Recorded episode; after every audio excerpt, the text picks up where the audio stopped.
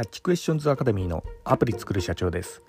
皆様世界でチャレンチャレンしてますでしょうか、えー、本日はですねメッセージのトゲの取り扱いというようなところでお話の方させていただきたいと思います、えー、私のこちらの番組ではですね主にあの iPhone アプリを世界で売るための戦略というようなところでえーまあ、のビジネスに関するお話やそれからのマーケティングですね、えー、広告のメッセージとかあとはあの実際ねお客さんとこう対談する時にこう使う言葉だとかあと、まあ、ビジネスをこうやるんであればねあの、まあ、経営者としてね、えー、なんかあの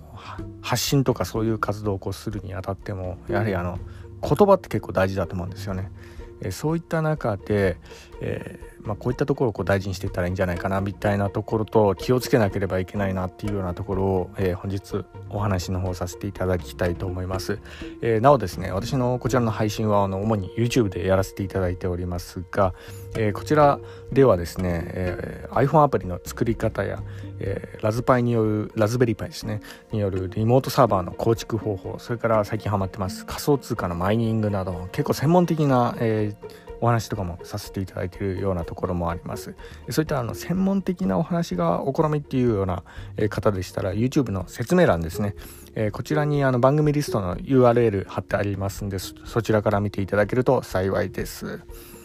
ではですね、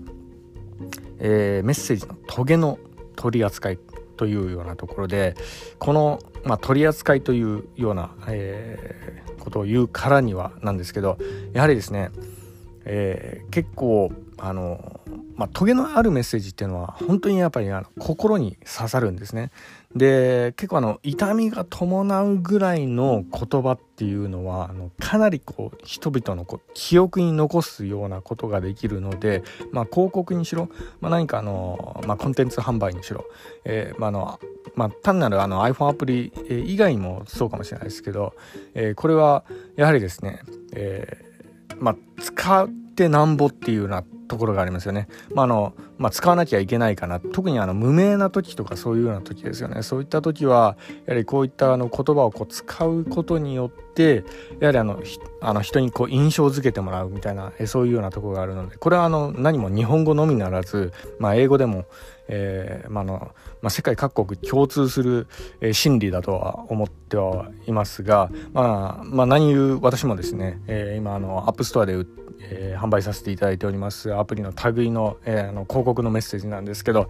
結構少しチクってくるような、えー、そういうようなスタイルでこう出してるやつもあるんですよね。はいまあ、あのとにかく、えーまあ、何が言いたいかっていうと、えーメッセージはですねトゲがあるほど、え心にこう響くというか残るっていうようなところがあるんでこの辺の言葉をですねまああのまあ特にねえ個人のデベロッパーの方とかでしたらですね、まあ、どんどんこう使っていってもらえたらなというようなところとあともう一つやはり、ね、そのトゲの取り扱い一歩間違えるとアンチを埋めやすくなるっていうようなところなんでこのまあ、の調和がねえー、結構大事だったりするようなとこがあるんですよね。まああのトゲを出しすぎてしまうとそれもそれであの良くなかったりしてこう曖昧にこうねえ時折少しちょっと冗談を挟んだりだとかね、えー、そういうようなこの、え、駆け引きが結構大事だったりするようなとこがあるんですけどね。はい。まあ、なんであのこんなことをちょっと言わせていただいたのかっていうとですね、え、まあとあるあのまあ、YouTube であのアメバ TV っていうののえー、まあ、再放送なのかな、えー、そういったものがあの結構公開されたりしていて、えー、その中でですね、まあ、私はあの、まあえー、結構好きなあの、えー、まあ、の俳優という俳優じゃないなこれ。あの YouTuber ですねもうねある意味ね、はい、あのひろゆきさんと、えー、大悟さんですね。これこのお二人がですね、えー、論破合戦をする番組をなんかこうやってたのをこうたまたまあの見る機会がありましてね、まあ、あのお二人とも私結構好きな方だったんです。で結構あの理論的にこう話すタイプの人って結構見入っちゃうんですね。私もちょっとあの理論まあちょっと理論派というかまあそんなようなとこちょっとあるかもしれないところもあるんでまあそういう憧れもちょっとあるのかもしれないですかね。ああいうようなあの、まあ、スタイルでこう話したりするような方結構好きだったんで。はい。でまああの題材がですねあの禁煙家派かそれから喫煙派かで論じるようなところですね。で、まあ、のこの題材はちょっと微妙かなとも思ったんですけどまあ何あのひろゆきさんが喫煙派でそれで大悟さんが禁煙派っていうようなところで、まあ、2人がこうまあ正反対のこう意見を持つようなそういうようなえーまあの、立ち位置だったがためにここでこう議論し合うみたいな、えーまあ、の論破バトルみたいなそんなような番組ですよね。そんなような、えー、ところちょっと見させていただいてましてね、まあ、あのえ、ひろしさんはですね、あの、まあ皆さんもちょっとご存知だと思うんですけど、2チャンネルとかね、ああいうこう、ウェブサービスとか立ち上げた、まあ、えー、まあ、そうですね、あの、まあ、ネトラーからしたらあの結構こう有名なあの方だと思うんですけど、まあ、とにかくですねそういったあのまあひろゆきさんの番組なのかなあれ、えー、とにかくあのゲストをなんかいろいろ呼んではこう論破でこう倒していくみたいなそういうようなあのスタイルの僕番組だったんですけど、まあ、そこにこう登場したのが大悟さんだったんですよね。はい。で、まあ、この2人、まあ、結構ね論理的に話すのは結構得意だったんでその、えー、ひろゆき流の論破をこうどういうふうにこう、えー、まあその大悟さんをこうかわすというかこう、えー、まああの、まあ、議論をしていくのかなっていうようなところはちょっと見ものだったたところがありましてねそこの一部を少しだけ、えー、まあちょっと紹介させていただきますと詳しくはですね多分 YouTube にあの、えー、その番組側の履歴とか結構残ってると思うんで見てもらったらあのそちらの方から見てもらったらいいんじゃないかなと思うんですけど、まあ、とにかくですね、まあ、ひろゆきさんって、まああのまあ、ある意味ですねえー、結構あの論破とかそういうようなところのまあもちろんねポジショントークとしてそういうふうにこう話してると思うんですけど、えー、あの例えばなんですけどこう、まあ、2チャンネル立ち上げただけのことはあってですねあの、まあ、まあ、ネットの界隈で言うんであれば、まあ、一つこう、まあ、あのアンチになりやすいあそういうようなタイプの、えー、方だとは思うんですよね。まあのえーまあ、攻撃型というんですかね。はいまあ、あのもちろんあの、えー、ポジショントークで多分ご本人話されてると思うんであのそのご本人自体の性格っていうわけでもないかもしれないんですけどね。はいまあ、とにかくそれに対してあの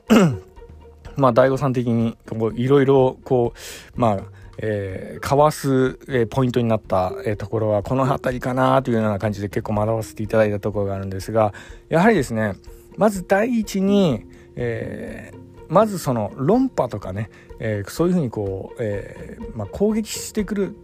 タイプのメッセージが、えー、こう来た時に、まあ、それに対してこうどういうふうにこうかわすかみたいなそこら辺のねあの心理的なあの、えー、まあ、そのやり方っていったものが結構あの、まあ、大悟さんのその話し方が、まあ、結構あの面白かったんでね、えー、そこの部分をこう、えー、5点ほど少しだけちょっと最後にちょっと言わせていただきたいと思いますがまず、まあ、第一にですねやっぱあの論破されないテクニックとして、まあ、これはね王道なやり方だと思うんですけどやはり自分がこう発言する根拠ですね根拠は自分の意見ではなく第三者の文献とかデータを引用して話すっていうタイプ、えー、やり方ですね。これはですね、いかにね、ひろゆきさん論、人を論破するのがこう、うまかったとしても、やっぱそこを持ってこられたりすると、やっぱね、本人に対して、えー、まあの、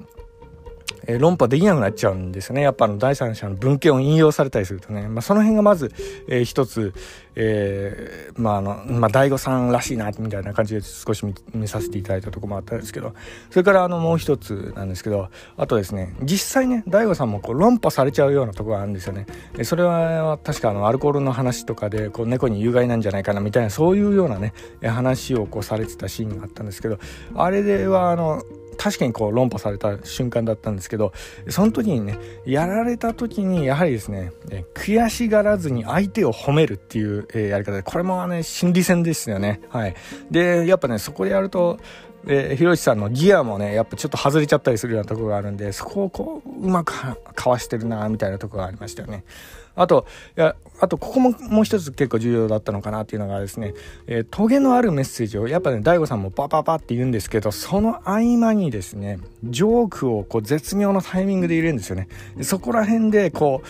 あの、なんですかね、相手のその攻撃のこうスタイルの、こう、えー、まあ、あの、まあ、砦をこう外すっていうか、まあ、なん、なんですかね、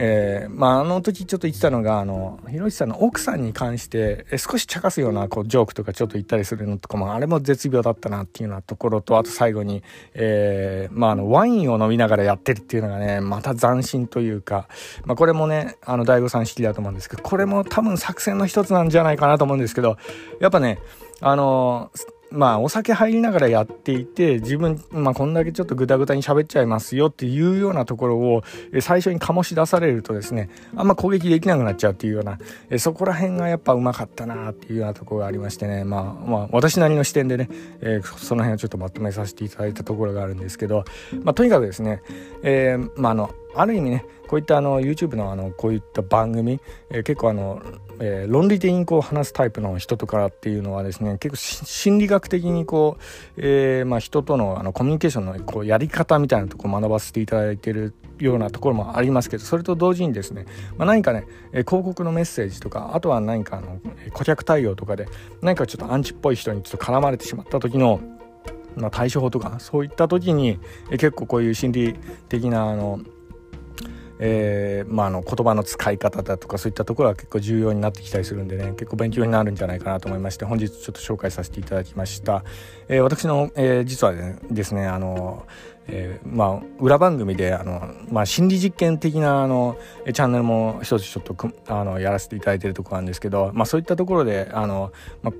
まあ、参考にさせていただいて、まあ、チャンネル登録者数がですね、まあ、最近あの2000人を突破したっていうところもあるんですけどね、えーまあ、そういったところであの、えー、結構最近私あの心理学の部分も結構学ばせていただいてるところがあり、まあ、そういった手前このねひろしさんとか大悟さんとかも結構あの視聴させていただいてるところがありまして本日ちょっと紹介させていただいた次第でもありますけど、まああのえー、結構面白いねお二人なんでね、えーまあ、ぜひ皆さんもちょっと見ていただければなと思い、えー、本日、えー、このようにこうお話の方させていただきました。では本日は以上になります。えー、最後にいつもと同じ言葉で締めさせていただきたいと思います。IT エンジニアに栄光あれ。